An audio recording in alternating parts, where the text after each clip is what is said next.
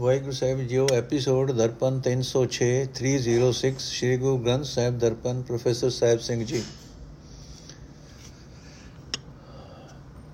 ਬਿਲਾਵਲ ਮਹੱਲਾ, ਪੰਜਵਾਂ, ਛੰਤ, ਮੰਗਲ ਏਕ ਓੰਕਾਰ ਸਤਿਗੁਰ ਪ੍ਰਸਾਦ ਸ਼ਲੋਕ। ਸੁੰਦਰ ਸਾਥ, ਦਇਆਲ ਪ੍ਰਭ, ਸਰਬ ਸੁਖਾ ਨਿਧ ਪਿਓ। ਸੁਖ ਸਾਗਰ ਪ੍ਰਭ ਭੇਟਿਏ ਨਾਨਕ, ਸੁਖੀ ਹੋਤ ਏ ਜੀਉ ਛੰਤ, ਸੁਖ ਸਾਗਰ ਪ੍ਰਭ ਪਾਈਏ ਜਬ ਹੋਵੇ ਭਾਗੋ ਰਾਮ। ਮਾਨਨ ਮਾਨ ਵਜਾਈਐ ਹਰ ਚਰਣੀ ਲਾਗੋ ਰਾਮ। ਛੋੜ ਸਿਆਨਬ ਚਾਤੁਰੀ, ਦੁਰਮਤ ਬੁੱਧ ਤਿਆਗੋ ਰਾਮ। ਨਾਨਕ ਪਉ ਸਰਣਾਈ RAM ਰਾਏ, ਥਿਰ ਹੋਏ ਸੁਹਾਗੋ ਰਾਮ। ਅਰਥ, ਸ਼ਲੋਕ हे ਨਾਨਕ, ਪ੍ਰਭੂ ਪਤੀ ਸੋਹਣਾ ਹੈ, ਸ਼ਾਂਤੀ ਰੂਪ ਹੈ। ਦਇਆਲ ਦਇਆ ਦਾ ਸੋਮਾ ਹੈ ਅਤੇ ਸਾਰੇ ਸੁੱਖਾਂ ਦਾ ਖਜ਼ਾਨਾ ਹੈ।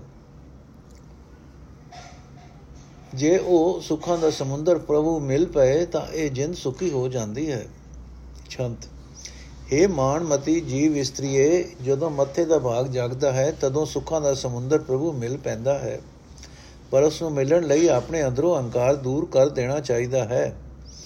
हे ਜੀਵ ਇਸਤਰੀ ਮਾਨ ਤਿਆਗ ਕੇ ਪ੍ਰਭੂ ਦੇ ਚਰਨਾਂ ਵਿੱਚ ਜੁੜੀ ਰਹੋ। ਸਿਆਣਪ ਚਤੁਰਾਈ ਛੱਡ ਦੇ।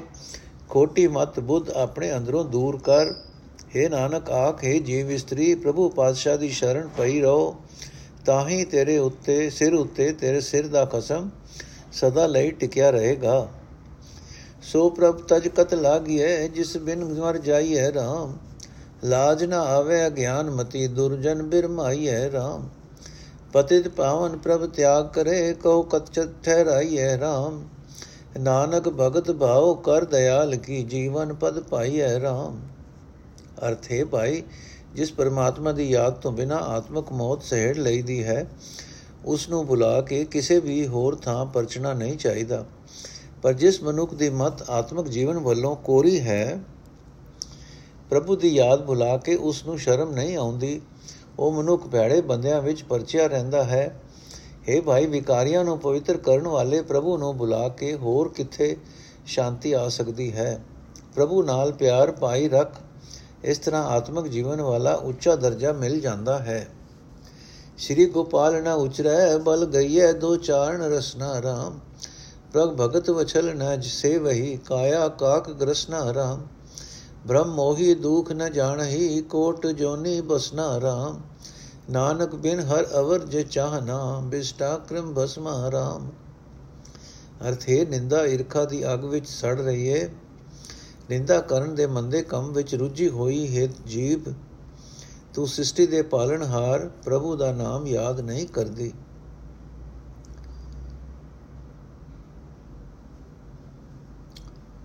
हे ਜਿੰਦੇ, ਜਿਹੜਾ ਪ੍ਰਭੂ ਭਗਤੀ ਨਾਲ ਪਿਆਰ ਕਰਨ ਵਾਲਾ ਹੈ, ਤੂੰ ਉਸ ਦੀ ਸੇਵਾ ਭਗਤੀ ਨਹੀਂ ਕਰਦੀ। ਤੇਰੇ ਇਸ ਸਰੀਰ ਨੂੰ ਕਾਮਾਦਿਕ ਕਾਂ ਅੰਦਰੋਂ ਅੰਦਰ ਖਾਈ ਜਾ ਰਹੇ ਹਨ। हे ਜਿੰਦੇ ਭਟਕਣਾ ਦੇ ਕਾਰਨ ਤੂੰ ਆਤਮਿਕ ਸਰਮਾਇਆ ਲੁਟਾਈ ਜਾ ਰਹੀ ਹੈ। ਨਾਮ ਬੁਲਾ ਕੇ ਕਰੋੜਾਂ ਜੁਨਾ ਵਿੱਚ ਪੈਣਾ ਪੈਂਦਾ ਹੈ। ਤੂੰ ਇਹਨਾਂ ਦੁੱਖਾਂ ਨੂੰ ਨਹੀਂ ਸਮਝਦੀ।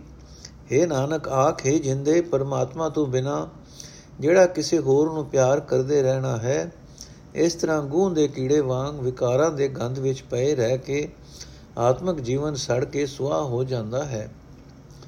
ਲਾਏ ਬਿਰੋ ਭਗਵੰਤ ਸੰਗੇ ਹੋਏ ਮਿਲ ਬੈ ਰਾਗਨ ਰਾਮ। ਚੰਦਨ ਚੀਰ ਸੁਗੰਧ ਰਸਾ ਹਉ ਮੈਂ ਬਿਕ ਤਿਆਗਨ ਰਾਮ। ਈ ਤੂਤ ਨ ਡੋਲੀਐ ਹਰ ਸੇਵਾ ਜਾਗਨ ਰਾਮ। ਨਾਨਕ ਜਿਨ ਪ੍ਰਭ ਪਾਇਆ ਆਪਣਾ ਸਾ ਅਟਲ ਸੁਹਾਗਨ ਰਾਮ। ਅਰਥੇ ਸਹਿਲੀਏ, ਭਗਵਾਨ ਨਾਲ ਪ੍ਰੀਤ ਬਣਾਈ ਰੱਖ। ਦੁਨੀਆ ਦੇ ਪਦਾਰਥਾਂ ਵੱਲੋਂ ਬੈਰਾਗਣ ਹੋ ਕੇ, ਮੋਹ ਤੋੜ ਕੇ ਪ੍ਰਭੂ ਦੇ ਚਰਨਾਂ ਵਿੱਚ ਜੁੜੀ ਰਹੋ। ਜਿਹੜੀਆਂ ਜੀਵ ਇਸਤਰੀਆਂ ਪ੍ਰਭੂ ਚਰਨਾਂ ਵਿੱਚ ਜੁੜੀਆਂ ਰਹਿੰਦੀਆਂ ਹਨ, ਉਹ ਚੰਦਨ, ਸੋਹਣੇ ਕੱਪੜੇ, ਸੁਗੰਧੀਆਂ ਸਵਾਦਲੇ ਭੋਜਨ ਆਦਿਕ ਤੋਂ ਪੈਦਾ ਹੋਣ ਵਾਲੀ, ਆਤਮਕ ਮੌਤ ਲਿਆਉਣ ਵਾਲੀ ਹਉਮੈ ਜ਼ਹਿਰ ਨੂੰ ਤਿਆਗ ਦਿੰਦੀਆਂ ਹਨ। ਇਹ ਸਹੇਲੀਏ, ਇਹਨਾਂ ਰਸਾਂ ਦੀ ਖਾਤਰ ਇਧਰ ਉਧਰ ਡੋਲਣਾ ਨਹੀਂ ਚਾਹੀਦਾ, ਪਰ ਇਹਨਾਂ ਵੱਲੋਂ ਉਹੀ ਸੁਚੇਤ ਰਹਿੰਦੀਆਂ ਹਨ, ਜਿਹੜੀਆਂ ਪ੍ਰਭੂ ਦੀ ਸੇਵਾ ਭਗਤੀ ਵਿੱਚ ਲੀਨ ਰਹਿੰਦੀਆਂ ਹਨ। हे ਨਾਨਕ ਜਿਸ ਜੀਵ ਇਸਤਰੀ ਨੇ ਆਪਣੇ ਪ੍ਰਭੂ ਦਾ ਮਿਲਾਪ ਹਾਸਲ ਕਰ ਲਿਆ ਉਹ ਸਦਾ ਲਈ ਖਸਮ ਵਾਲੀ ਹੋ ਜਾਂਦੀ ਹੈ ਬਿਲਾਵਲ ਮਹੱਲਾ ਪੰਜਵਾਂ ਹਰ ਖੋਜੋ ਵਡ ਭਾਗਿਓ ਮਿਲ ਸਾਧੂ ਸੰਗੇ RAM ਗੁਣ ਗੋਵਿੰਦ ਸਦ ਗਾਈਐ ਪਾਰ ਬ੍ਰਹਮ ਕੈ ਰੰਗੈ ਰਾਮ ਸੋ ਪ੍ਰਭ ਸਦ ਹੀ ਸੇਵੀਐ ਪਾਈਐ ਫਲ ਮੰਗੇ ਰਾਮ ਨਾਨਕ ਪ੍ਰਭ ਸਰਣਾਗਤੀ ਜਪ ਅਨੰਤ ਰੰਗੇ ਰਾਮ ਅਰਥੇ ਵੱਡੇ ਭਾਗਾਂ ਵਾਲਿਓ ਗੁਰੂ ਦੀ ਸੰਗਤ ਵਿੱਚ ਮਿਲ ਕੇ ਪਰਮਾਤਮਾ ਦੀ ਭਾਲ ਕਰਦੇ ਰਹੋ। ਇਹ ਭਾਈ, ਪਰਮਾਤਮਾ ਦੇ ਪਿਆਰ ਰੰਗ ਵਿੱਚ ਟਿਕ ਕੇ ਉਸ ਦੇ ਗੁਣ ਗਾਏ ਜਾਣੇ ਚਾਹੀਦੇ ਹਨ। ਇਹ ਭਾਈ, ਸਦਾ ਹੀ ਉਸ ਪ੍ਰਭੂ ਦੀ ਸੇਵਾ ਭਗਤੀ ਕਰਨੀ ਚਾਹੀਦੀ ਹੈ। ਉਸ ਦੀ ਭਗਤੀ ਦੀ ਬਰਕਤ ਨਾਲ ਮੂੰਹ ਮੰਗੇ ਫਲ ਮਿਲ ਜਾਂਦੇ ਹਨ। ਇਹ ਨਾਨਕ, ਸਦਾ ਪਰਮਾਤਮਾ ਦੀ ਸ਼ਰਨ ਪਿਆ ਰਹੋ। ਉਸ ਅਨੇਕਾਂ ਲਹਿਰਾਂ ਦੇ ਮਾਲਕ ਪ੍ਰਭੂ ਦਾ ਨਾਮ ਜਪਿਆ ਕਰ। ਇਕ ਤਿਲ ਪ੍ਰਭੂ ਨ ਵਿਸਰੈ, ਜਿਨ ਸਭ ਕਿਛ ਦੀ ਨਾ ਰਾਮ। ਵਡ ਭਾਗੀ ਮੇਲ ਆਵੜਾ, ਗੁਰਮੁਖ ਪਿਰ ਦੀ ਨਾ ਰਾਮ। ਬਾਹ ਪਕੜ ਤਮ ਤੇ ਕਾੜਿਆ ਕਰ ਆਪਣਾ ਲੀਨਾ ਰਾਮ। ਨਾਮ ਜਪਤ ਨਾਨਕ ਜੀਵੈ, ਸੀਤਲ ਮਨ ਸੀਨਾ ਰਾਮ। ਅਰਥ ਹੈ ਭਾਈ, ਜਿਸ ਪ੍ਰਭੂ ਨੇ ਹਰ ਇੱਕ ਪਦਾਰਥ ਦਿੱਤਾ ਹੈ ਉਸ ਨੂੰ ਰਤਾ ਭਰ ਸਮੇਂ ਲਈ ਵੀ ਭੁੱਲਣਾ ਨਹੀਂ ਚਾਹੀਦਾ। ਪਰ ਉਸ ਨਾਲ ਮਿਲਾਪ ਵੱਡੇ ਭਾਗਾਂ ਨਾਲ ਹੀ ਹੁੰਦਾ ਹੈ। ਜਿਹੜਾ ਮਨੁ ਗੁਰੂ ਦੀ ਸ਼ਰਨ ਪੈਂਦਾ ਹੈ, ਉਸ ਉਹ ਉਸ ਪ੍ਰਭੂ ਪਤੀ ਨਾਲ ਡੂੰਗੀ ਸਾਂਝ ਪਾਉਂਦਾ ਹੈ। ਸਾਂਝ ਪਾਣ ਵਾਲੇ ਦੀ ਬਾਹ ਫੜ ਕੇ ਉਸ ਨੂੰ ਮਾਇਆ ਦੇ ਮੋਹ ਮੋਹ ਦੇ ਹਨੇਰੇ ਵਿੱਚੋਂ ਕੱਢ ਲੈਂਦਾ ਹੈ ਅਤੇ ਉਸ ਨੂੰ ਆਪਣਾ ਬਣਾ ਲੈਂਦਾ ਹੈ। ਇਹ ਨਾਨਕ, ਪਰਮਾਤਮਾ ਦਾ ਨਾਮ ਜਪਦਿਆਂ ਮਨੁੱਖ ਆਤਮਿਕ ਜੀਵਨ ਹਾਸਲ ਕਰ ਲੈਂਦਾ ਹੈ। ਨਾਮ ਜਪਣ ਵਾਲੇ ਦਾ ਮਨ ਹਿਰਦਾ ਠੰਡਾ ਠਾਰ ਰਹਿੰਦਾ ਹੈ। ਕਿਆ ਗੁਣ ਤੇਰੇ, ਕਹਿ ਸਕੋ ਪ੍ਰਭ ਅੰਤਰ ਜਾਮੀ ਰਾਮ। ਸਿਮਰ ਸਿਮਰ ਨਾਰਾਇਣੇ ਬੈ ਪਾਰ ਗਰਾਮੀ ਰਾਮ। ਗੁਣ ਗਾਵਤ ਗੋਬਿੰਦ ਕਹਿ ਸਭ ਇਚ ਪੁਜਾਮੀ ਰਾਮ। ਨਾਨਕ ਉਦਰੇ ਜਪ ਹਰੇ ਸਭੂ ਕਾ ਸੁਆਮੀ ਰਾਮ। ਅਰਥੇ ਪ੍ਰਭੂ, ਤੂੰ ਸਭ ਜੀਵਾਂ ਦੇ ਦਿਲ ਦੀ ਜਾਣਨ ਵਾਲਾ ਹੈ। ਮੈਂ ਤੇਰੇ ਕਿਹੜੇ ਕਿਹੜੇ ਗੁਣ ਦੱਸ ਸਕਦਾ ਹਾਂ? हे ਭਾਈ ਪਰਮਾਤਮਾ ਦਾ ਨਾਮ ਸਿਮਰ ਸਿਮਰ ਕੇ ਜੀਵ ਸੰਸਾਰ ਸਮੁੰਦਰ ਤੋਂ ਪਾਰ ਲੰਘਣ ਸੰਗ ਜੋਗੇ ਹੋ ਜਾਂਦੇ ਹਨ। ਪਰਮਾਤਮਾ ਦੇ ਗੁਣ ਗਾਉਂਦਿਆਂ ਸਾਰੀਆਂ ਇੱਛਾ ਪੂਰੀਆਂ ਹੋ ਜਾਂਦੀਆਂ ਹਨ। ਇਹ ਨਾਨਕ, ਜਿਹੜਾ ਪਰਮਾਤਮਾ ਸਭ ਜੀਵਾਂ ਦਾ ਮਾਲਕ ਹੈ, ਉਸ ਦਾ ਨਾਮ ਜਪ ਕੇ ਜੀਵ ਵਿਕਾਰਾਂ ਤੋਂ ਬਚ ਜਾਂਦੇ ਹਨ।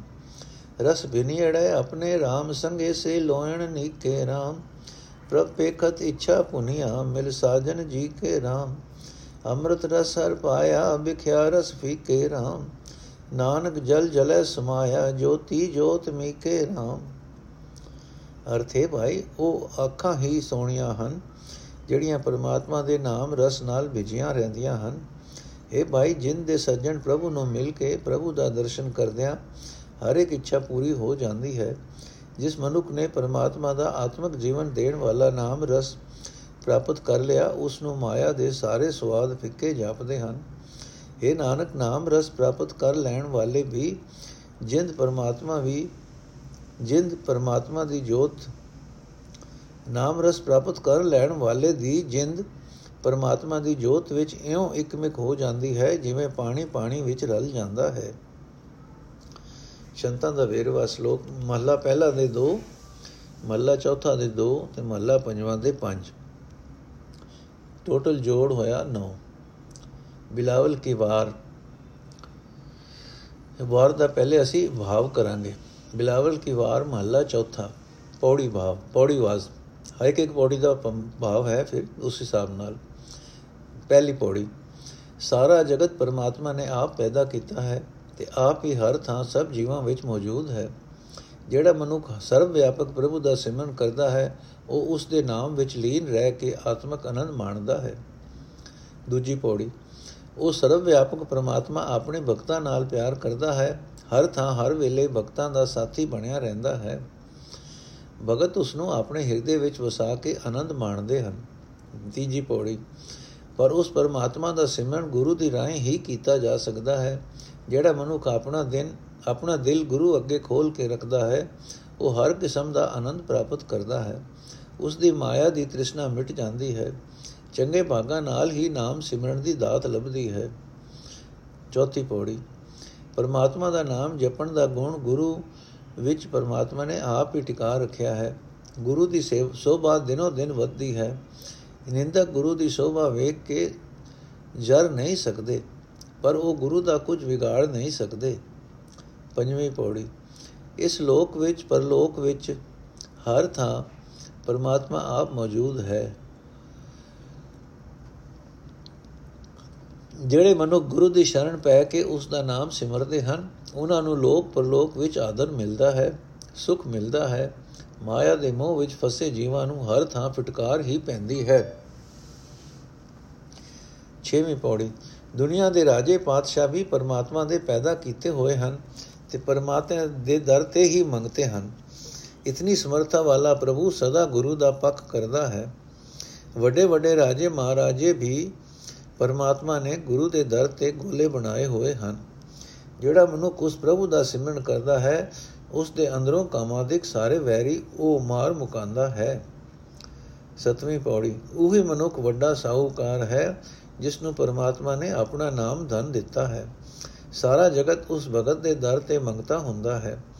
ਜਿਨ੍ਹਾਂ ਦੇ ਪੱਲੇ ਨਾਮ ਧਨ ਹੈ, ਉਹ ਕਿਸੇ ਦੇ ਮੁਹਤਾਜ ਨਹੀਂ ਰਹਿੰਦੇ। ਇਹ ਨਾਮ ਧਨ ਗੁਰੂ ਪਾਸੋਂ ਹੀ ਮਿਲਦਾ ਹੈ। ਜਿਹੜੇ ਮਨੁੱਖ ਇਸ ਧਨ ਤੋਂ ਵਾਂਝੇ ਰਹਿੰਦੇ ਹਨ, ਉਹ ਹਾਰੇ ਹੋਏ ਜਵਾਰੀਏ ਵਾਂਗ ਆਪਣਾ ਜੀਵਨ ਅਜਾਈ ਬਣਾ ਗਵਾ ਜਾਂਦੇ ਹਨ। ਇਸ ਨਾਮ ਧਨ ਉੱਤੇ ਕਿਸੇ ਦਾ ਕੋਈ ਜੱਦੀ ਹੱਕ ਨਹੀਂ ਹੁੰਦਾ। ਕਿਸੇ ਵੀ ਪਾਸ ਇਸ ਦੀ ਮਲਕੀਅਤ ਦਾ ਪਟਾ ਨਹੀਂ ਹੁੰਦਾ। ਸਿਰਫ ਸਤਗੁਰ ਹੀ ਇਹ ਹਰੀ ਧਨ ਪਰਮਾਤਮਾ ਪਾਸੋਂ ਦਿਵਾ ਸਕਦਾ ਹੈ। ਨੰਬਰ 10 ਪਰਮਾਤਮਾ ਨੇ ਗੁਰੂ ਦੀ ਰਾਹ ਹੀ ਸਾਰੇ ਸੰਸਾਰ ਨੂੰ ਆਪਣੇ ਨਾਮ ਦੀ ਬਖਸ਼ਿਸ਼ ਕੀਤੀ ਹੈ। ਗੁਰੂ ਦੇ, ਗੁਰੂ ਹੀ ਨਾਮ ਦੀ ਦਾਤ ਦੇਣ ਦੇ ਸਮਰੱਥ ਹੈ। ਜਿਹੜਾ ਮਨੁ ਗੁਰੂ ਉੱਤੇ ਸ਼ਰਧਾ ਲਿਆਉਂਦਾ ਹੈ, ਉਸ ਦਾ ਜੀਵਨ ਸਫਲ ਹੋ ਜਾਂਦਾ ਹੈ। ਆਤਮਕ ਖੁਰਾਕ ਗੁਰੂ ਦੇ ਦਰ ਤੋਂ ਹੀ ਮਿਲਦੀ ਹੈ। 11ਵੀਂ ਪੌੜੀ। ਗੁਰੂ ਨੇ ਜਿਸ ਮਨੁੱਖ ਦੇ ਮਨ ਵਿੱਚੋਂ ਭਟਕਣਾ ਦੂਰ ਕੀਤੀ, ਉਸ ਦੇ ਅੰਦਰੋਂ ਕਾਮਾਦਿਕ ਸਾਰੇ ਵੈਰੀ ਮੁੱਕ ਗਏ। ਉਸਨੇ ਹਰੀ ਨਾਮ ਮਨ ਵਿੱਚ ਵਸਾ ਲਿਆ ਤੇ ਉਸਨੇ ਸਾਧ ਸੰਗਤ ਵਿੱਚ ਟਿਕ ਕੇ ਆਪਣਾ ਜੀਵਨ ਸਫਲਾ ਕਰ ਲਿਆ। 12ਵੀਂ ਪੌੜੀ। ਗੁਰੂ ਦਾ ਉਪਦੇਸ਼ ਸਾਰੇ ਜਗਤ ਵਿੱਚ ਪ੍ਰਭਾਵ ਪਾਉਂਦਾ ਹੈ। ਗੁਰੂ ਹੀ ਪਰਮਾਤਮਾ ਦੇ ਬੇਅੰਤ ਗੁਣਾ ਦੀ ਸੂਝ ਬਖਸ਼ਦਾ ਹੈ। ਪਰਮਾਤਮਾ ਦਾ ਨਾਮ ਆਤਮਕ ਅਡੋਲਤਾ, ਆਤਮਕ ਅਨੰਦ ਇਹ ਗੁਰੂ ਪਾਸੋਂ ਹੀ ਮਿਲਦੇ ਹਨ। ਨੰਬਰ 13 ਗੁਰੂ ਬੜਾ ਹੀ ਵਿੱਚ ਉਦਾਰ ਚਿਤ ਹੈ। ਸ਼ਰਨ ਪੈ ਨਿੰਦਕ ਦੇਵੀ ਔਗਣ ਬਖਸ਼ ਕੇ ਉਸ ਨੂੰ ਸਾਧ ਸੰਗਤ ਵਿੱਚ ਜੋੜ ਦਿੰਦਾ ਹੈ। ਸੋ ਜਿਹੜਾ ਵੀ ਮਨੁ ਗੁਰੂ ਦੀ ਸ਼ਰਨ ਪੈਂਦਾ ਹੈ, ਉਹ ਹਰ ਥਾਂ ਆਦਰ ਮਾਣ ਪ੍ਰਾਪਤ ਕਰਦਾ ਹੈ। ਮੁਖ ਭਾਵ, ਸਭ ਤਾਕਤਾਂ ਦੇ ਮਾਲਕ ਤੇ ਸਰਵ ਵਿਆਪਕ ਪਰਮਾਤਮਾ ਦੇ ਨਾਮ ਦੀ ਦਾਤ ਗੁਰੂ ਪਾਸੋਂ ਹੀ ਮਿਲਦੀ ਹੈ। ਵੱਡੇ ਵੱਡੇ ਦੁਨੀਆਦਾਰ ਸਭ ਗੁਰੂ ਦੇ ਦਰ ਤੇ ਮੰਗਤੇ ਹਨ। ਜਿਹੜਾ ਮਨੁ ਗੁਰੂ ਦੀ ਸ਼ਰਨ ਪੈਂਦਾ ਹੈ ਉਸ ਨੂੰ ਨਾਮ ਧਨ ਮਿਲਦਾ ਹੈ। ਆਤਮਕ ਆਨੰਦ ਪ੍ਰਾਪਤ ਹੁੰਦਾ ਹੈ। ਉਸ ਦੇ ਅੰਦਰੋਂ ਸਾਰੇ ਵਿਕਾਰ ਦੂਰ ਹੋ ਜਾਂਦੇ ਹਨ। ਸਾਰੇ ਜਗਤ ਵਿੱਚ ਉਸ ਨੂੰ ਆਦਰ ਮਾਣ ਹਾਸਲ ਹੁੰਦਾ ਹੈ। ਉਸ ਦੀ ਜ਼ਿੰਦਗੀ ਸਫਲ ਹੋ ਜਾਂਦੀ ਹੈ। ਵਾਰ ਦੀ ਬਣਤਰ। ਇਹ ਵਾਰ ਗੁਰੂ ਰਾਮਦਾਸ ਜੀ ਦੀ ਉਚਾਰੀ ਹੋਈ ਹੈ। ਇਸ ਵਿੱਚ 13 ਪੌੜੀਆਂ ਹਨ ਤੇ 27 ਸ਼ਲੋਕ ਹਨ। ਹਰ ਇੱਕ ਪੌੜੀ ਦੇ ਨਾਲ ਦੋ ਦੋ ਸ਼ਲੋਕ ਹਨ। ਸਿਰਫ ਪੌੜੀ ਨੰਬਰ 7 ਨਾਲ ਤਿੰਨ ਸ਼ਲੋਕ ਹਨ। ਸ਼ਲੋਕਾਂ ਦਾ ਵੇਰਵਾ ਇਉਂ ਹੈ। ਗੁਰੂ ਰਾਮਦਾਸ ਜੀ ਦਾ ਇੱਕ ਸ਼ਲੋਕ ਗੁਰੂ ਨਾਨਕ ਸਾਹਿਬ ਜੀ ਦੇ ਦੋ ਸ਼ਲੋਕ, ਗੁਰੂ ਅਮਰਦਾਸ ਜੀ ਦੇ 24 ਸ਼ਲੋਕ। ਜਿਸ ਸਤਗੁਰ ਜੀ ਦੀ ਉਚਾਰੀ ਹੋਈ ਇਹ ਵਾਰ ਹੈ, ਉਹਨਾਂ ਦਾ ਸ਼ਲੋਕ ਸਿਰਫ ਇੱਕ ਹੀ ਹੈ। ਜੋ ਪਹਿਲੀ ਹੀ ਪੌੜੀ ਨਾਲ ਦਰਜ ਹੈ। ਗੁਰੂ ਨਾਨਕ ਦੇਵ ਜੀ ਦੇ ਦੋਵੇਂ ਸ਼ਲੋਕ ਪੌੜੀ ਨੰਬਰ 11 ਨਾਲ ਦਰਜ ਹਨ। ਹਰ ਇੱਕ ਪੌੜੀ ਵਿੱਚ 5-5 ਤੁਕਾਂ ਹਨ, ਸਿਰਫ ਪੌੜੀ ਨੰਬਰ 10 ਵਿੱਚ 6 ਤੁਕਾਂ ਹਨ। ਪਰ ਤੁਕਾਂ ਦੀ ਲੰਬਾਈ ਇੱਕੋ ਜਿਹੀ ਨਹੀਂ ਹੈ। ਕਈ ਪੌੜੀਆਂ ਵਿੱਚ, ਕਈ ਤੁਕਾਂ ਬਹੁਤ ਹੀ ਲੰਮੀਆਂ ਹਨ। ਵੇਖੋ ਪੌੜੀ ਨੰਬਰ 6 9 ਤੇ 13 ਸ੍ਰੀ ਗੁਰੂ ਗ੍ਰੰਥ ਸਾਹਿਬ ਦੇ ਅੰਦਰ ਅਖੀਰ ਵਿੱਚ ਜੋ ਸ਼ਲੋਕ ਦਰਜ ਹਨ, ਉਹਨਾਂ ਦਾ ਸਿਰਲੇਖ ਹੈ ਸ਼ਲੋਕ ਵਾਰਾਂ ਤੇ ਵਧੇਕ। ਇਹ ਸਿਰਲੇਖ ਗੁਰੂ ਗ੍ਰੰਥ ਸਾਹਿਬ ਜੀ ਬੀੜ ਤਿਆਰ ਕਰਨ ਵੇਲੇ ਸ਼੍ਰੀ ਅਰਜਨ ਸਾਹਿਬ ਜੀ ਨੇ, ਸ਼੍ਰੀ ਗੁਰੂ ਅਰਜਨ ਸਾਹਿਬ ਨੇ ਲਿਖਾਇਆ। ਇਸ ਸਿਰਲੇਖ ਤੋਂ ਇਹ ਸਾਫ਼ ਜ਼ਾਹਿਰ ਹੈ ਕਿ ਵਾਰਾਂ ਦੇ ਨਾਲ ਜੋ ਸ਼ਲੋਕ ਦਰਜ ਹਨ ਇਹ ਗੁਰੂ ਅਰਜਨ ਸਾਹਿਬ ਨੇ ਦਰਜ ਕੀਤੇ। ਸੋ ਬਿਲਾਵਲ ਰਾਗ ਦੀ ਇਹ ਵਾਰ ਸ੍ਰੀ ਗੁਰੂ ਰਾਮਦਾਸ ਜੀ ਨੇ ਸਿਰਫ ਪੌੜੀਆਂ ਦੀ ਸ਼ਕਲ ਵਿੱਚ ਹੀ ਉਚਾਰੀ ਸੀ। ਨਾਲ ਦੇ 27 ਸ਼ਲੋਕ ਬੀੜ ਤਿਆਰ ਕਰਨ ਵੇਲੇ ਗੁਰੂ ਅਰਜਨ ਸਾਹਿਬ ਜੀ ਨੇ ਦਰਜ ਕੀਤੇ। ਹੁਣ ਪੌੜੀ ਵਾਰ ਅਸੀਂ ਵਿਆਖਿਆ ਕਰਾਂਗੇ। ਪਹਿਲੀ ਪਹਿਲੀ ਪੌੜੀ ਸ਼ੁਰੂ। ਇੱਕ ਓੰਕਾਰ ਸਤਗੁਰ ਪ੍ਰਸਾਦ ਸ਼ਲੋਕ ਮਹੱਲਾ ਚੌਥਾ ਹਰ ਉਤਮ, ਹਰ ਪ੍ਰਭ ਗਾਵਿਆ, ਹਰ ਨਾਦ ਬਿਲਾਵਦ ਬਿਲਾਵਲ ਰਾਗ। ਉਪਦੇਸ਼ ਗੁਰੂ ਸੁਣ ਮੰਨਿਆ, ਦੁਰਮਸਤਕ ਪੂਰਾ ਭਾਗ। ਸਭ ਦਿਨ ਸ੍ਰੈਣ ਗੁਣ ਉਚਰੈ, ਹਰ ਹਰ ਹਰ ਹਰ ਹਰ ਹਰ ਹਰ ਉਰ ਲਿਵ ਲਾਗ। ਸਭ ਦਿਨ ਸ੍ਰੈਣ ਗੁਣ ਉਚਰੈ, ਹਰ ਹਰ ਹਰ ਉਰ ਲਿਵ ਲਾਗ। ਸਭ ਤਨ ਮਨ ਹਰਿਆ ਹੋਇਆ, ਮਨ ਖਿੜਿਆ ਹਰਿਆ ਬਾਗ ਅਗਿਆਨ ਅੰਧੇਰਾ ਮਿਟ ਗਿਆ, ਗੁਰ ਚਾਨਣ ਗਿਆਨ ਚਰਾਗ, ਜਨ ਨਾਨਕ ਜੀਵੈ ਦੇਖ ਹਰ, ਇੱਕ ਨਿਮਕ ਘੜੀ ਮੁਖ ਲਾਗ। ਅਰਥ ਹੈ ਭਾਈ, ਪਿਛਲੇ ਕੀਤੇ ਕਰਮਾਂ ਅਨੁਸਾਰ ਜਿਸ ਮਨੁੱਖ ਦੇ ਮੱਥੇ ਉੱਤੇ ਧੁਰ ਤੋਂ ਹੀ ਪੂਰਨ ਭਾਗ ਹੈ, ਜਿਸ ਦੇ ਹਿਰਦੇ ਵਿੱਚ ਪੂਰਨ ਭਲੇ ਸੰਸਕਾਰਾਂ ਦਾ ਲੇਖ ਉਗੜਦਾ ਹੈ, ਉਸ ਨੇ ਗੁਰੂ ਦਾ ਸ਼ਬਦ ਰੂਪ ਬਿਲਾਵਲ ਰਾਗ ਉਚਾਰ ਕੇ ਸਭ ਤੋਂ ਸ੍ਰੇਸ਼ਟ ਪਰਮਾਤਮਾ ਦੇ ਗੁਣ ਗਾਏ ਹਨ। ਉਸ ਨੇ ਸਤਿਗੁਰ ਦਾ ਉਪਦੇਸ਼ ਸੁਣ ਕੇ ਹਿਰਦੇ ਵਿੱਚ ਵਸਾਇਆ ਹੈ। ਉਹ ਮਨੁੱਖ ਸਾਰਾ ਦਿਨ ਤੇ ਸਾਰੀ ਰਾਤ ਅੱਠੇ ਪਹਿਰ ਪਰਮਾਤਮਾ ਦੇ ਗੁਣ ਗਾਉਂਦਾ ਹੈ, ਕਿਉਂਕਿ ਉਸ ਦੇ ਹਿਰਦੇ ਵਿੱਚ ਪਰਮਾਤਮਾ ਦੀ ਯਾਦ ਦੀ ਲਗਨ ਲੱਗੀ ਰਹਿੰਦੀ ਹੈ। ਉਸ ਦਾ ਸਾਰਾ ਤਨ, ਸਾਰਾ ਮਨ ਹਰਾ ਭਰਾ ਹੋ ਜਾਂਦਾ ਹੈ। ਆਤਮਿਕ ਜੀਵਨ ਦੇ ਰਸ ਨਾਲ ਭਰ ਜਾਂਦਾ ਹੈ। ਉਸ ਦਾ ਮਨ ਇਉਂ ਖਿੜ ਪੈਂਦਾ ਹੈ ਜਿਵੇਂ ਹਰਾ ਹੋਇਆ ਹੋਇਆ ਬਾਗ ਹੈ।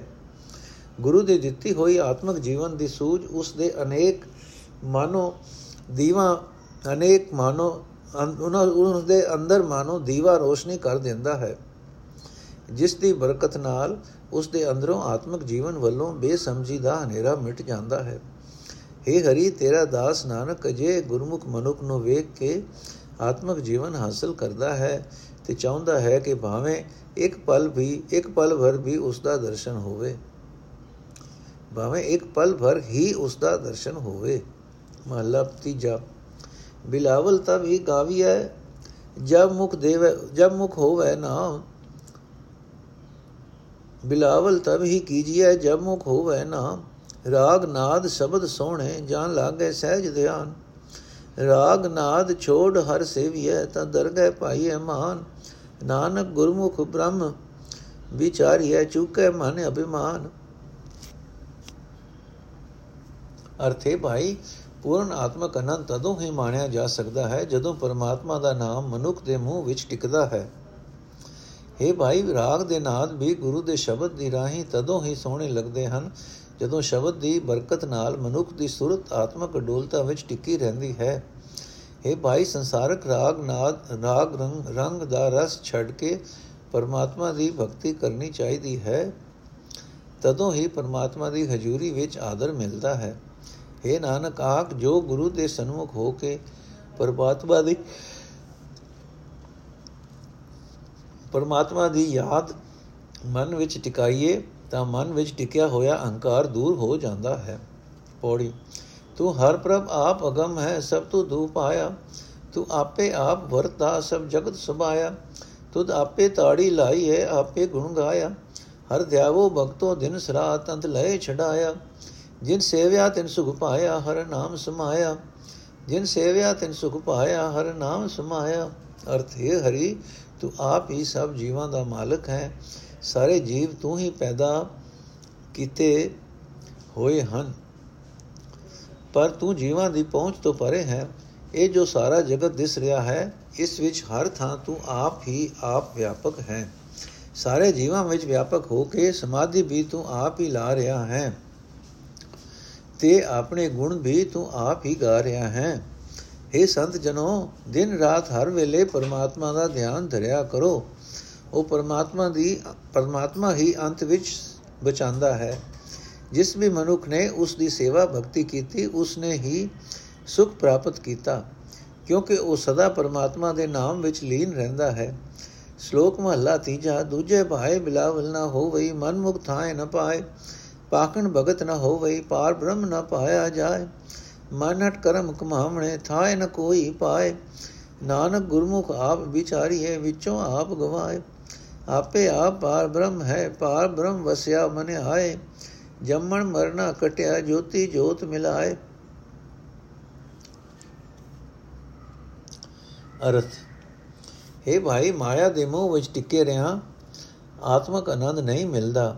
ਆਪਣੇ ਮਨ ਦੇ ਪਿੱਛੇ ਤੁਰਨ ਵਾਲਾ ਮਨੁੱਖ ਪਰਮਾਤਮਾ ਦੀਆਂ ਨਿਗਾਹਾਂ ਵਿੱਚ ਕਬੂਲ ਨਹੀਂ ਹੁੰਦਾ, ਕਿਉਂਕਿ ਅੰਦਰੋਂ ਹੋਰ ਤੇ ਹੋ, ਬਾਹਰੋਂ ਹੋਰ ਰਹਾ ਪਰਮਾਤਮਾ ਦੀ ਭਗਤੀ ਨਹੀਂ ਹੋ ਸਕਦੀ।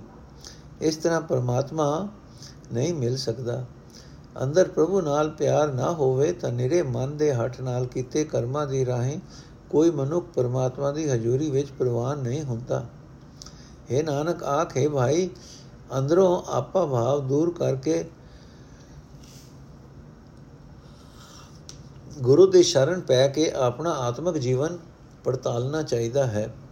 ਇਸ ਤਰ੍ਹਾਂ ਉਹ ਪਰਮਾਤਮਾ ਜੋ ਹਰ ਥਾਂ ਆਪ ਹੀ ਆਪ ਹੈ, ਮਨ ਵਿੱਚ ਆ ਵਸਦਾ ਹੈ। ਪਰਮਾਤਮਾ ਦੀ ਜੋਤ ਵਿੱਚ ਆਪਣੀ ਸੁਰਤ ਜੋੜਿਆਂ ਜਨਮ ਮਰਨ ਦਾ ਗੇੜ ਮੁੱਕ ਜਾਂਦਾ ਹੈ।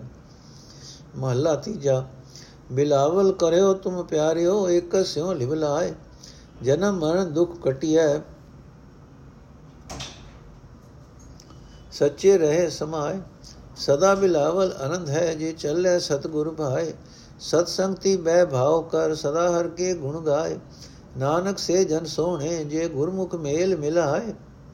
ਅਰਥੇ ਪਿਆਰੇ ਸਜਣੋ, ਇੱਕ ਪਰਮਾਤਮਾ ਨਾਲ ਸੁਰਤ ਜੋੜ ਕੇ ਤੁਸੀਂ ਆਤਮਕ ਆਨੰਦ ਮਾਣਦੇ ਰਹੋ। ਜਿਹੜਾ ਮਨੁੱਖ ਇੱਕ ਪਰਮਾਤਮਾ ਵਿੱਚ ਸੁਰਤ ਜੋੜਦਾ ਹੈ, ਉਸ ਦਾ ਸਾਰੀ ਉਮਰ ਦਾ ਦੁੱਖ ਕਟਿਆ ਜਾਂਦਾ ਹੈ। ਕਿਉਂਕਿ ਉਹ ਸਦਾ ਥਿਰ ਰਹਿਣ ਵਾਲੇ ਪ੍ਰਭੂ ਵਿੱਚ ਸਦਾ ਲੀਨ ਰਹਿੰਦਾ ਹੈ। ਜੋ ਮਨੁੱਖ ਸਾਧ ਸੰਗਤ ਵਿੱਚ ਬੈਠ ਕੇ ਪਿਆਰ ਨਾਲ ਸਦਾ ਪਰਮਾਤਮਾ ਦੀ ਸਿਫਤ ਸਲਾਹ ਕਰਕੇ ਗੁਰੂ ਦੇ ਹੁਕਮ ਅਨੁਸਾਰ ਜੀਵਨ ਬਤੀਤ ਕਰਦੇ ਹਨ, ਕਰਦੇ ਰਹਿਣ, ਤਾਂ ਉਹਨਾਂ ਦੇ ਅੰਦਰ ਸਦਾ ਆਤਮਕ ਆਨੰਦ ਮਾਣਿਆ ਰਹਿੰਦਾ ਹੈ। हे ਨਾਨਕ, ਆਖੇ ਭਾਈ, ਜਿਹੜੇ ਮਨੁੱਖ ਗੁਰੂ ਦੇ ਸਨਮੁਖ ਹਰੇ ਕੇ ਸਨਮੁਖ ਰਹਿ ਕੇ ਪ੍ਰਭੂ ਦੀ ਦਇਆ ਵਿੱਚ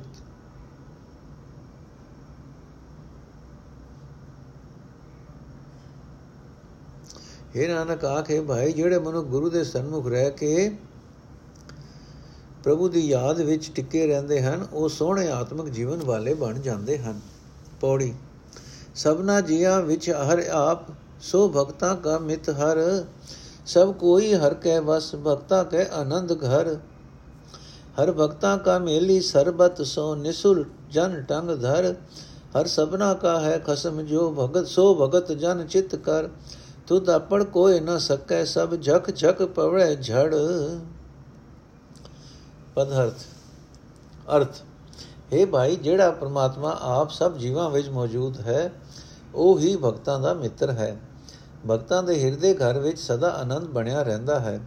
ਕਿਉਂਕਿ ਉਹ ਜਾਣਦੇ ਹਨ ਕਿ ਹਰ ਇੱਕ ਜੀਵ ਪਰਮਾਤਮਾ ਦੇ ਵਸ ਵਿੱਚ ਹੈ ਤੇ ਉਹ ਪਰਮਾਤਮਾ ਉਹਨਾਂ ਦਾ ਮਿੱਤਰ ਹੈ। ਪਰਮਾਤਮਾ ਹਰ ਥਾਂ ਆਪਣੇ ਭਗਤਾਂ ਦਾ ਸਾਥੀ ਮਦਦਗਾਰ ਹੈ। ਇਸ ਵਾਸਤੇ ਉਸ ਦੇ ਭਗਤ ਲਤ ਉੱਤੇ ਲਤ ਰੱਖ ਕੇ ਬੇਫਿਕਰ ਹੋ ਕੇ ਸੌਂਦੇ ਹਨ। ਨਿਸ਼ਚਿੰਤ ਜੀਵਨ ਬਤੀਤ ਕਰਦੇ ਹਨ। ਜਿਹੜਾ ਪਰਮਾਤਮਾ ਸਭ ਜੀਵਾਂ ਦਾ ਖਸਮ ਹੈ ਉਸ ਨੂੰ ਭਗਤ ਜਨ ਸਦਾ ਆਪਣੇ ਹਿਰਦੇ ਵਿੱਚ ਵਸਾਈ ਰੱਖਦੇ ਹਨ। हे ਪ੍ਰਭੂ, ਸਾਰੀ ਲੁਕਾਈ ਖੱਪ ਖੱਪ ਕੇ ਥੱਕ ਜਾਂਦੀ ਹੈ। ਕੋਈ ਤੇਰੇ ਗੁਣਾ ਦਾ ਅੰਤ ਨਹੀਂ ਪਾ ਸਕਦਾ।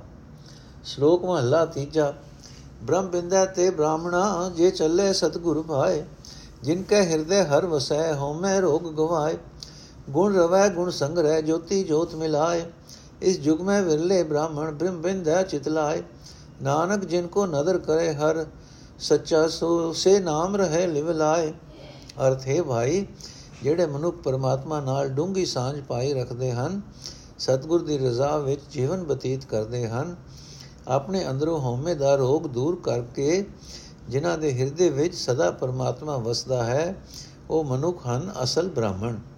ਉਹ ਬ੍ਰਾਹਮਣ ਪਰਮਾਤਮਾ ਦੀ ਜੋਤ ਵਿੱਚ ਆਪਣੀ ਸੁਰਤ ਜੋੜ ਕੇ ਪਰਮਾਤਮਾ ਦੇ ਗੁਣ ਯਾਦ ਕਰਦੇ ਰਹਿੰਦੇ ਹਨ ਤੇ ਪਰਮਾਤਮਾ ਦੇ ਗੁਣ ਆਪਣੇ ਅੰਦਰੋਂ ਇਕੱਠੇ ਕਰਦੇ ਰਹਿੰਦੇ ਹਨ।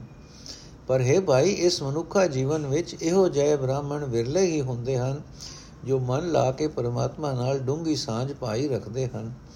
ਇਹ ਨਾਨਕ, ਜਿਨ੍ਹਾਂ ਇਹੋ ਜਿਹੇ ਬ੍ਰਾਹਮਣਾਂ ਉੱਤੇ ਸਦਾ ਕਾਇਮ ਰਹਿਣ ਵਾਲਾ ਪਰਮਾਤਮਾ ਆਪਣੀ ਮਿਹਰ ਦੀ ਨਿਗਾਹ ਕਰਦਾ ਹੈ, ਉਹ ਸਦਾ ਪਰਮਾਤਮਾ ਦੇ ਨਾਮ ਵਿੱਚ ਸੁਰਤ ਜੋੜੀ ਰੱਖਦੇ ਹਨ। ਮਹਲਾ ਤੀਜਾ, ਸਤਗੁਰ ਕੀ ਸੇਵਨਾ ਕੀਤੀਆ, ਸ਼ਬਦ ਨਾ ਲੱਗੋ ਭਾਉ ਹਉਮੈ ਰੋਗ ਕਮਾਵਣਾ ਅਧੀ ਰਗ ਬਹੁ ਸੁਆਉ ਮਨ ਹਟ ਕਰਮ ਕਮਾਵਣੇ ਫਿਰ ਫਿਰ ਜੋ ਨਹੀਂ ਪਾਏ ਗੁਰਮੁਖ ਜਨਮ ਸਫਲ ਹੈ, ਜਿਸਨੋ ਆਪੇ ਲੈ ਮਿਲਾਏ।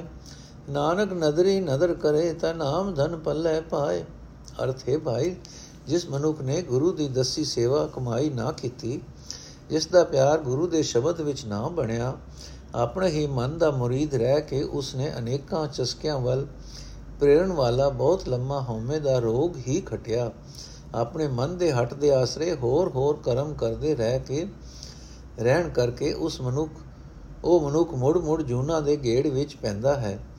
हे ਭਾਈ, ਗੁਰੂ ਦੇ ਸਨਮੁਖ ਰਹਿਣ ਵਾਲੇ ਮਨੁੱਖ ਦਾ ਜੀਵਨ ਕਾਮਯਾਬ ਹੋ ਜਾਂਦਾ ਹੈ, ਪਰ ਉਹੀ ਮਨੁੱਖ ਗੁਰੂ ਦੀ ਸ਼ਰਨ ਪੈਂਦਾ ਹੈ ਜਿਸ ਨੂੰ ਪਰਮਾਤਮਾ ਆਪ ਹੀ ਗੁਰੂ ਦੇ ਚਰਨਾਂ ਵਿੱਚ ਜੋੜਦਾ ਹੈ।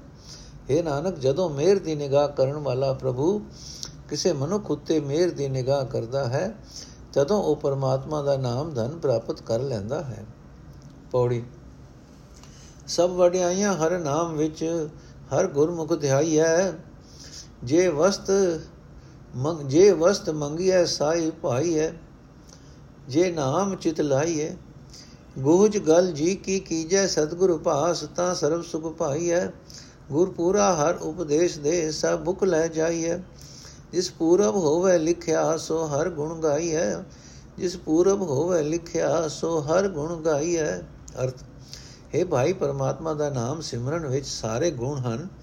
ਜਿਉ, ਜੇ ਮਨੁੱਖ ਨਾਮ ਸਿਮਰੇ, ਤਾਂ ਉਸ ਦੇ ਅੰਦਰ ਸਾਰੇ ਆਤਮਿਕ ਗੁਣ ਪੈਦਾ ਹੋ ਜਾਂਦੇ ਹਨ।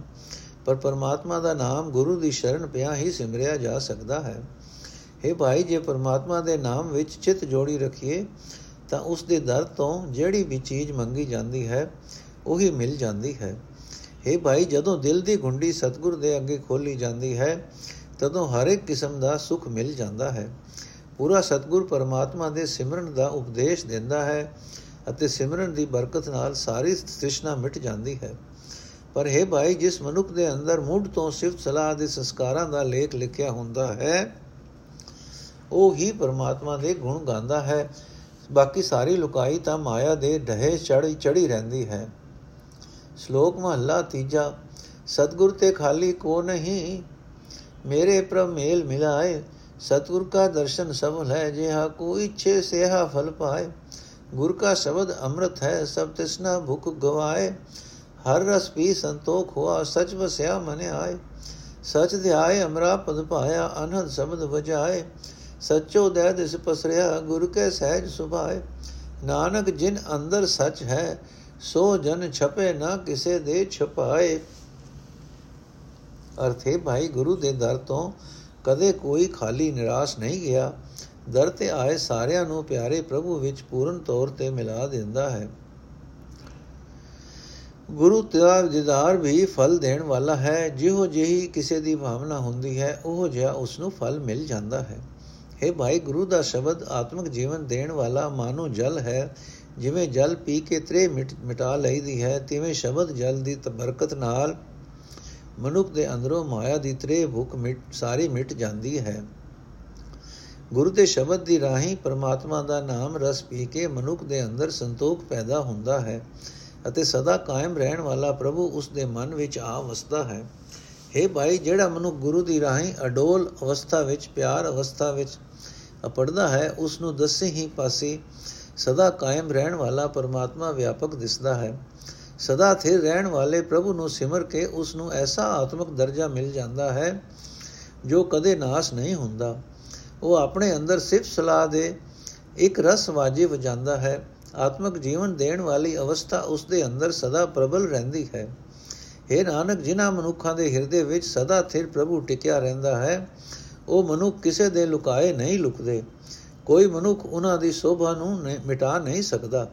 ਮਹੱਲਾ ਤੀਜਾ। ਗੁਰ ਸੇਵਾ ਤੇ ਹਰ ਪਾਈ ਹੈ ਜਾਂ ਕੋ ਨਦਰ ਕਰੇ ਮਾਨਸ ਤੇ ਦੇਵ ਤੇ ਭਏ ਸੱਚੀ ਭਗਤ ਜਿਸ ਦੇ ਹਉਮੈ ਮਾਰ ਮਿਲਾਇਨ ਗੁਰ ਕੇ ਸ਼ਬਦ ਸੁਚੇ ਨਾਨਕ ਸਹਿਜੇ ਮਿਲ ਰਹੇ ਨਾਮ ਵਡਿਆਈ ਦੇ ਅਰਥ ਹੈ ਭਾਈ ਗੁਰੂ ਦੀ ਦਸੀ ਕਾਰ ਕੀਤਿਆਂ ਪਰਮਾਤਮਾ ਮਿਲ ਪੈਂਦਾ ਹੈ ਪਰ ਮਿਲਦਾ ਉਸ ਨੂੰ ਹੈ ਜਿਸ ਉੱਤੇ ਪਰਮਾਤਮਾ ਮਿਹਰ ਕਰਦਾ ਹੈ ਗੁਰੂ ਦੀ ਦਸੀ ਕਾਰ ਕੀਤਿਆਂ ਮਨੁੱਖਾਂ ਤੇ ਦੇਵ ਮਨੁੱਖਾਂ ਤੋਂ ਦੇਵਤੇ ਬਣ ਜਾਂਦੇ ਹਨ। ਪਰ ਉਹ ਮਨੁੱਖ ਦੇਵਤਾ ਬਣਦਾ ਹੈ ਜਿਸ ਨੂੰ ਪ੍ਰਭੂ ਸਦਾ ਕਾਇਮ ਰਹਿਣ ਵਾਲੀ ਭਗਤੀ ਦੀ ਦਾਤ ਦਿੰਦਾ ਹੈ। ਗੁਰੂ ਦੇ ਸ਼ਬਦ ਦੀ ਰਾਹੀਂ ਕਿ ਜਿਹੜੇ ਮਨੁੱਖ ਪਵਿੱਤਰ ਜੀਵਨ ਵਾਲੇ ਬਣ ਗਏ, ਪਰਮਾਤਮਾ ਨੇ ਉਹਨਾਂ ਦੇ ਅੰਦਰੋਂ ਹਉਮੈ ਮੁਕਾ ਕੇ ਉਹਨਾਂ ਨੂੰ ਆਪਣੇ ਨਾਲ ਮਿਲਾ ਲਿਆ। ਇਹ ਨਾਨਕ ਆਖੇ ਭਾਈ, ਜਿਸ ਮਨੁੱਖ ਨੂੰ ਪਰਮਾਤਮਾ ਨਾਮ ਜਪਣ ਦਾ ਗੁਣ ਬਖਸ਼ਦਾ ਹੈ, ਉਹ ਮਨੁੱਖ ਆਤਮਕ ਅਡੋਲਤਾ ਵਿੱਚ ਟਿਕ ਕੇ ਪ੍ਰਭੂ ਚਰਨਾਂ ਵਿੱਚ ਜੁੜਿਆ ਰਹਿੰਦਾ ਹੈ। ਪੌੜੀ। ਗੁਰ ਸਤਗੁਰ ਵਿੱਚ ਨਾਮ ਹੈ ਕੀ ਵੱਡੀ ਵਡਿਆਈ, ਹਰ ਕਰਤਾ ਆਪ ਵਧਾਈ। ਸੇਵਕ ਸਿੱਖ ਸਭ, ਵੇਖ ਵੇਖ ਜੀਵਨ ਉਨਾ ਅੰਦਰ ਹਿਰਦੈ ਭਾਈ। ਨਿੰਦਕ ਦੁਸ ਵਡਿਆਈ, ਵੇਖ ਨਾ ਸਕਨ ਉਨਾ ਪਰਾਇਆ, ਭਲਾ ਨ ਸੁਖਾਈ। ਕਿਆ ਹੋਵੇ ਕਿਸੀ ਕੀ ਜਖ ਮਾਰੀ ਜਾਂ ਸੱਚੇ ਸਿਉ ਬਣਾਈ ਜੇ ਗਲ ਕਰਤੇ ਭਾਵੇ ਸਾ ਨਿਤ ਨਿਤ ਚੜੈ ਸਵਾਈ, ਸਭ ਜਗ ਜਗ ਮਰੇ ਲੁਕਾਈ। ਜੇ ਗਲ ਕਰਤੇ ਭਾਵੇ, ਸਾ ਨਿਤ ਨਿਤ ਚੜੈ ਸਵਾਈ ਸਭ ਜਗ ਜਗ ਮਰੇ ਲੁਕਾਈ। ਅਰਥੇ ਭਾਈ, ਗੁਰੂ ਦੇ ਅੰਦਰ ਪਰਮਾਤਮਾ ਦਾ ਨਾਮ ਜਪਣ ਜਪਾਣ ਦਾ ਵੱਡਾ ਗੁਣ ਹੈ। ਪਰਮਾਤਮਾ ਨੇ ਆਪ ਇਹ ਗੁਣ ਗੁਰੂ ਵਿੱਚ ਵਧਾਇਆ ਹੈ। ਸਤਗੁਰ ਦੇ ਸਾਰੇ ਸਿੱਖ ਸੇਵਕ ਗੁਰੂ ਦੇ ਇਸ ਗੁਣ ਨੂੰ ਵੇਖ ਕੇ ਆਤਮਿਕ ਜੀਵਨ ਹਾਸਲ ਕਰਦੇ ਹਨ। ਉਹਨਾਂ ਨੂੰ ਗੁਰੂ ਦਾ ਇਹ ਗੁਣ ਆਪਣੇ ਹਿਰਦੇ ਵਿੱਚ ਪਿਆਰਾ ਲੱਗਦਾ ਹੈ। ਗੁਰੂ ਦੀ ਨਿੰਦਾ ਕਰਨ ਵਾਲੇ ਅਤੇ ਭੈੜੇ ਬੰਦੇ ਸਤਗੁਰ ਦੀ ਵਡਿਆਈ ਵੇਖ ਕੇ ਸਹਾਰ ਨਹੀਂ ਸਕਦੇ। ਉਹਨਾਂ ਨੂੰ ਕਿਸੇ ਹੋਰ ਦੀ ਭਲਾਈ ਚੰਗੀ ਨਹੀਂ ਲੱਗਦੀ। ਪਰ ਜਦੋਂ ਗੁਰੂ ਦਾ ਪਿਆਰ ਸਦਾ ਕਾਇਮ ਰਹਿਣ ਵਾਲੇ ਪਰਮਾਤਮਾ ਨਾਲ ਬਣਿਆ ਹੋਇਆ ਹੈ, ਤਾਂ ਕਿਸੇ ਨਿੰਦਕ ਦੁਸ ਦੇ ਝਕ ਮਾਰਿਆ ਗੁਰੂ ਦਾ ਕੁਝ ਵਿਗੜ ਨਹੀਂ ਸਕਦਾ। ਜਿਹੜੀ ਗੱਲ ਕਰਤਾਰ ਨੂੰ ਚੰਗੀ ਲੱਗਦੀ ਹੈ, ਉਹ ਦਿਨੋ ਦਿਨ ਵੱਧਦੀ ਹੈ ਤੇ ਨਿੰਦਾ ਕਰਨ ਵਾਲੀ ਸਾਰੀ ਲੁਕਾਈ ਖਿੰਝ ਖਿੰਝ ਕੇ ਆਤਮਕ ਮੌਤ ਸਹਿੜਦੀ ਹੈ। ਸ਼ਲੋਕ ਮਹਲਾ ਤੀਜਾ। ਦ੍ਰਿਗੇ ਆਸਾ ਦੂਜੇ ਭਾਵ ਕੀ, ਜੋ ਮੋਹ ਮਾਇਆ ਚਿਤਲਾਏ ਹਰ ਸੁਖ ਪਲਰ ਤਿਆਗਿਆ, ਨਾਮ ਵਿਸਾਰ ਦੁਖ ਪਾਏ। ਮਨਮੁਖ ਅਗਿਆਨੀ ਅੰਧਲੇ, ਜਨਮ ਮਰੇ ਫਿਰ ਆਵੇ ਜਾਏ। ਕਾਜ ਸਿਧ ਨਾ ਹੋਣੀ ਅੰਤ ਗਿਆ ਪਛਤਾਏ। ਜਿਸ ਕਰਮ ਹੋਵੇ ਤੇ ਸਤਗੁਰ ਮਿਲੈ, ਸੋ ਹਰ ਹਰ ਨਾਮ ਧਿਆਏ। ਨਾਮ ਰਤੇ ਸਦਾ, ਜਨ ਸਦਾ ਸੁਖ ਪਾਏ, ਜਨ ਨਾਨਕ ਤਿਨ ਬਲ ਜਾਏ। ਅਰਥ ਜਿਹੜਾ ਮਨੁੱਖ ਮਾਇਆ ਦੇ ਮੋਹ ਵਿੱਚ ਆਪਣਾ ਚਿੱਤ ਜੋੜਦਾ ਹੈ, ਉਸ ਦੀ ਇਹ ਮਾਇਆ ਨਾਲ ਪਿਆਰ ਵਧਾਉਣ ਵਾਲੀ ਆਸ ਉਸ ਦੇ ਵਾਸਤੇ ਫਟਕਾਰ ਹੀ ਖੱਟਣ ਵਾਲੀ ਹੁੰਦੀ ਹੈ। ਕਿਉਂਕਿ ਉਹ ਮਨੁੱਖ ਪਰਮਾਤਮਾ ਦੇ ਨਾਮ ਦਾ ਆਨੰਦ ਪਰਾਲੀ ਦੇ ਵੱਟੇ ਤਿਆਗਦਾ ਹੈ। ਪਰਮਾਤਮਾ ਦਾ ਨਾਮ ਭੁਲਾ ਕੇ ਉਹ ਦੁੱਖ ਹੀ ਪਾਉਂਦਾ ਹੈ। ਆਪਣੇ ਮਨ ਦੇ ਪਿੱਛੇ ਤੁਰਨ ਵਾਲੇ ਮਨੁੱਖ ਆਤਮਿਕ ਜੀਵਨ ਦੀ ਸੂਝ ਤੋਂ ਸਖਣੇ ਰਹਿੰਦੇ ਹਨ। ਜੀਵਨ ਦਾ ਸਹੀ ਰਸਤਾ ਉਹਨਾਂ ਨੂੰ ਨਹੀਂ ਦਿਸਦਾ। ਇਸ ਵਾਸਤੇ ਉਹ ਜਨਮ ਮਰਨ ਦੇ ਗੇੜ ਵਿੱਚ ਪਏ ਰਹਿੰਦੇ ਹਨ। ਮਨਮੁਖ ਬੰਦਾ ਮੋੜ ਮੋੜ ਜਮਦਾ ਮਰਦਾ ਰਹਿੰਦਾ ਹੈ। ਪ੍ਰਭੂ ਨੂੰ ਵਿਸਾਰ ਕੇ ਮਨਮੁਖ ਨੇ ਹੋਰ ਹੋਰ ਕਈ ਧੰਦੇ ਸਹਿੜੇ ਹੁੰਦੇ ਹਨ। ਉਹਨਾਂ ਕੰਮਾਂ ਵਿੱਚ ਉਸ ਨੂੰ ਕਾਮਯਾਬੀ, ਕਾਮਯਾਬੀਆਂ ਨਹੀਂ ਹੁੰਦੀਆਂ। ਆਖਰ ਇਥੋਂ ਹੌਕੇ ਲੈਂਦਾ ਹੀ ਜਾਂਦਾ ਹੈ। ਜਿਸ ਮਨੁੱਖ ਉਤੇ ਪ੍ਰਭੂ ਦੀ ਮਿਹਰ ਹੁੰਦੀ ਹੈ, ਉਸ ਨੂੰ ਗੁਰੂ ਮਿਲਦਾ ਹੈ। ਉਹ ਸਦਾ ਪ੍ਰਭੂ ਦਾ ਨਾਮ ਸਿਮਰਦਾ ਹੈ। ਨਾਮ ਵਿੱਚ ਰੰਗੇ ਹੋਏ ਮਨੁੱਖ ਸਦਾ ਆਤਮਕ ਆਨੰਦ ਮਾਣਦੇ ਹਨ। हे ਦਾਸ ਨਾਨਕ, ਆਖ ਮੈਂ ਉਹਨਾਂ ਤੋਂ ਸਦਕੇ ਜਾਂਦਾ ਹਾਂ। ਮਹਲਾ ਤੀਜਾ, ਆਸਾ ਮਨਸਾ ਜਗ ਮੋਹਣੀ, ਜਿਨ ਮੋਇਆ ਸੰਸਾਰ। ਸਭ ਕੇ ਜਮ, ਸਭ ਕੋ ਜਮ ਕੇ ਚੀਰੇ ਵਿੱਚ ਹੈ, ਜੇਤਾ ਸਭ ਆਕਾਰ। ਹੁਕਮੀ ਹੀ ਜਮ ਲਗਦਾ, ਸੋ ਉਬਰੇ ਜਿਸ ਬਖਸ਼ੇ ਕਰਤਾਰ। ਨਾਨਕ ਗੁਰ ਪ੍ਰਸਾਦੀ, ਇਹ ਮਨ ਤਾਂ ਤਰੇ ਜਾਂ ਛੋੜੇ ਅਹੰਕਾਰ ਆਸਾ ਮਨਸਾ ਮਾਰੇ ਨਿਰਾਸ਼ ਹੋਏ ਗੁਰ ਸਬਦੀ ਵਿਚਾਰ। ਆਸਾ ਮਨਸਾ ਮਾਰੇ ਨਿਰਾਸ਼ ਹੋਏ ਗੁਰ ਸਬਦੀ ਵਿਚਾਰ। ਅਰਥੇ ਭਾਈ, ਹਰ ਵੇਲੇ ਮਾਇਆ ਦੀ ਆਸ, ਹਰ ਵੇਲੇ ਮਾਇਆ ਦੀ ਹੀ ਚਿਤਵਨੀ। ਜਗਤ ਵਿੱਚ ਜੀਵਾਂ ਨੂੰ ਮੋਹ ਰਹੀ ਹੈ। ਇਸ ਨੇ ਸਾਰੇ ਜਗਤ ਨੂੰ ਆਪਣੇ ਵਸ ਵਿੱਚ ਕੀਤਾ ਹੋਇਆ ਹੈ। ਜਿਤਨਾ ਵੀ ਜਗਤ ਦਿਸ ਰਿਹਾ ਹੈ, ਇਹ ਆਸਾ ਮਨਸਾ ਦੇ ਕਾਰਨ ਜਗਤ ਦਾ ਹਰ ਇੱਕ ਜੀਵ ਆਤਮਿਕ ਮੌਤ ਦੇ ਪੰਜੇ ਵਿੱਚ ਹੈ।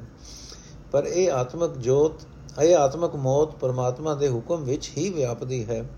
ਇਸ ਵਾਸਤੇ ਇਸ ਤੋਂ ਉਹ ਹੀ ਬਚਦਾ ਹੈ ਜਿਸ ਉੱਤੇ ਕਰਤਾਰ ਮਿਹਰ ਕਰਦਾ ਹੈ ਤੇ ਪਰਮਾਤਮਾ ਬਖਸ਼ਿਸ਼ ਕਰਦਾ ਹੈ ਗੁਰੂ ਦੀ ਰਾਹੀਂ।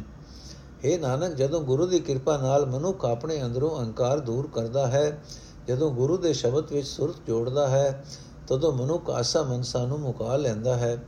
ਦੁਨੀਆ ਦੀ ਕਿਰਤਕਾਰ ਕਰਦਾ ਹੋਇਆ ਹੀ ਆਸਾਂ ਤੋਂ ਉਤਾ ਉਤਾ ਰਹਿੰਦਾ ਹੈ। ਤਦੋਂ ਮਨੁੱਖ ਦਾ ਮਨ ਆਸਾ ਮਨਸਾ ਦੀ ਘੁੰਮਣ ਘੇਰੀ ਵਿੱਚੋਂ ਪਾਰ ਲੰਘ ਜਾਂਦਾ ਹੈ। ਪੌੜੀ, ਜਿੱਥੇ ਜਾਈਏ ਜਗਤ ਮੈਂ, ਤਿੱਥੇ ਹਰ ਸਾਈ। ਅੱਗੇ ਸਭ ਆਪੇ ਵਰਤਦਾ ਹਰ ਸੱਚਾ ਨਿਆਈ ਕੁੜਿਆਰਾਂ ਕੇ ਮੂੰਹ ਫਿਟ ਕੀਏ ਸੱਚ ਭਗਤ ਵਡਿਆਈ। ਸਚ ਸਾਹਿਬ ਸੱਚਾ ਨਿਆਉ ਹੈ ਸਿਰ ਨਿੰਦਕ ਛਾਈ। ਜਨ ਨਾਨਕ ਸਚ ਆਰਾਧਿਆ ਗੁਰਮੁਖ ਸੁਖ ਪਾਈ। ਜਨ ਨਾਨਕ ਸਚ ਆਰਾਧਿਆ, ਗੁਰਮੁਖ ਸੁਖ ਪਾਈ ਅਰਥ, ਹੈ ਭਾਈ, ਸੰਸਾਰ ਵਿੱਚ ਜਿਸ ਥਾਂ ਵੀ ਜਾਈਏ, ਉੱਥੇ ਹੀ ਮਾਲਕ ਪ੍ਰਭੂ ਹਾਜ਼ਰ ਹੈ। ਪਰ ਲੋਕ ਵਿੱਚ ਵੀ ਹਰ ਥਾਂ ਸੱਚਾ ਨਿਆਂ ਕਰਨ ਵਾਲਾ ਪਰਮਾਤਮਾ ਆਪ ਹੀ ਕਾਰ ਚਲਾ ਰਿਹਾ ਹੈ। ਉਸ ਦੀ ਹਜ਼ੂਰੀ ਵਿੱਚ ਮਾਇਆ ਗ੍ਰਸੇ ਜੀਵਾਂ ਨੂੰ ਫਟਕਾਰਾਂ ਮਿਲ ਪੈਂਦੀਆਂ ਹਨ। ਪਰ ਜਿਨ੍ਹਾਂ ਦੇ ਹਿਰਦੇ ਵਿੱਚ ਸਦਾ ਥਿਰ ਹਰੀ ਨਾਮ ਵਸਦਾ ਹੈ ਪ੍ਰਭੂ ਦੀ ਭਗਤੀ ਟਿੱਕੀ ਹੋਈ ਹੈ ਉਹਨਾਂ ਨੂੰ ਆਦਰ ਮਿਲਦਾ ਹੈ हे ਭਾਈ ਮਾਲਕ ਪ੍ਰਭੂ ਸਦਾ ਕਾਇਮ ਰਹਿਣ ਵਾਲਾ ਹੈ ਉਸ ਦਾ ਇਨਸਾਫ ਇਨਸਾਫ ਵੀ ਅਟਲ ਹੈ ਉਸ ਦੇ ਨਿਆਂ ਅਨੁਸਾਰ ਹੀ ਗੁਰਮੁਖਾਂ ਦੀ ਨਿੰਦਾ ਕਰਨ ਵਾਲੇ ਬੰਦਿਆਂ ਦੇ ਸਿਰ ਸੁਆ ਪੈਂਦੀ ਹੈ हे ਨਾਨਕ ਜਿਨ੍ਹਾਂ ਮਨੁੱਖਾਂ ਨੇ ਗੁਰੂ ਦੀ ਸ਼ਰਨ ਪੈ ਕੇ ਸਦਾ ਥਿਰ ਪ੍ਰਭੂ ਨੂੰ ਸਿਮਰਿਆ ਹੈ ਉਹਨਾਂ ਨੂੰ ਆਤਮਿਕ ਆਨੰਦ ਮਿਲਦਾ ਹੈ हे ਨਾਨਕ ਜਿਨ੍ਹਾਂ ਮਨੁੱਖਾਂ ਨੇ ਗੁਰੂ ਦੀ ਸ਼ਰਨ ਪੈ ਕੇ ਸਦਾ ਥਿਰ ਪ੍ਰਭੂ ਨੂੰ ਸਿਮਰਿਆ ਹੈ ਉਹਨਾਂ ਨੂੰ ਆਤਮਿਕ ਆਨੰਦ ਮਿਲਿਆ ਹੈ। ਵਾਹਿਗੁਰੂ ਜੀ ਕਾ ਖਾਲਸਾ, ਵਾਹਿਗੁਰੂ ਜੀ ਕੀ ਫਤਿਹ। ਅੱਜ ਦਾ ਐਪੀਸੋਡ ਇੱਥੇ ਸਮਾਪਤ ਹੈ ਜੀ।